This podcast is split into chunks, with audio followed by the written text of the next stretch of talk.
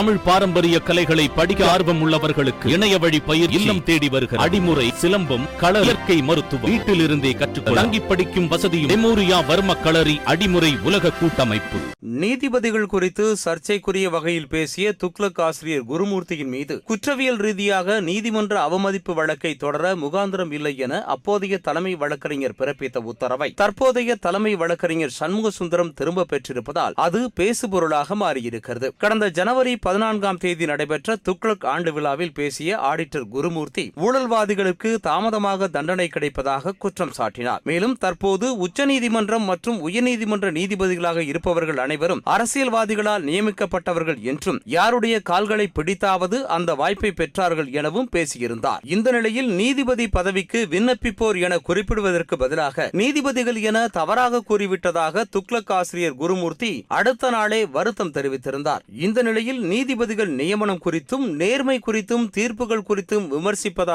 என அவருக்கு எதிராக புகார் அளிக்கப்பட்டது சென்னை உயர்நீதிமன்றத்தில் வழக்கறிஞர் புகழேந்தி குருமூர்த்தி மீது நீதிமன்ற அவமதிப்பு நடவடிக்கை எடுக்க கோரி ஒரு மனுவை தாக்கல் செய்தார் அவருடைய மனுவில் துக்ளக் ஆண்டு விழாவில் அதன் ஆசிரியர் குருமூர்த்தி நீதிபதிகள் நியமனம் மற்றும் அது குறித்த விமர்சனம் பற்றி பேசியது நீதித்துறையை அவமதிக்கும் செயல் என்றும் இதுகுறித்து நீதிமன்றம் குருமூர்த்தி மீது தாமாக முன்வந்து பிரிவு பதினைந்து ஒன்று என்ற பிரிவின் கீழ் நீதிமன்ற அவமதிப்பு எதிர்ப்பு நடவடிக்கை எடுக்க வேண்டும் என கோரியிருந்தார் இந்த நிலையில் இந்த விவகாரத்தில் குருமூர்த்திக்கு எதிராக குற்றவியல் ரீதியாக நீதிமன்ற அவமதிப்பு வழக்கு தொடர அனுமதி கோரி வழக்கறிஞர் எஸ் துரைசாமி அரசு தலைமை வழக்கறிஞர் விஜய் நாராயணனிடம் மனு தாக்கல் செய்திருந்தார் இந்த மனுவை பரிசீலித்த அரசு தலைமை வழக்கறிஞர் விஜய் நாராயணன் இதில் விசாரணைக்கு ஆஜராகும்படி ஆடிட்டர் குருமூர்த்திக்கு நோட்டீஸ் அனுப்பினார் இதனையடுத்து இந்த மனு தொடர்பாக எஸ் குருமூர்த்தி விரிவான பதில் மனு தாக்கல் செய்திருந்தார் இதில் நீதிபதிகள் நியமனம் குறித்து சர்ச்சைக்குரிய வகையில் பேசிய வழங்கியதாக துக்ளக் ஆசிரியர் குருமூர்த்திக்கு எதிராக நீதிமன்ற அவமதிப்பு வழக்கு தொடர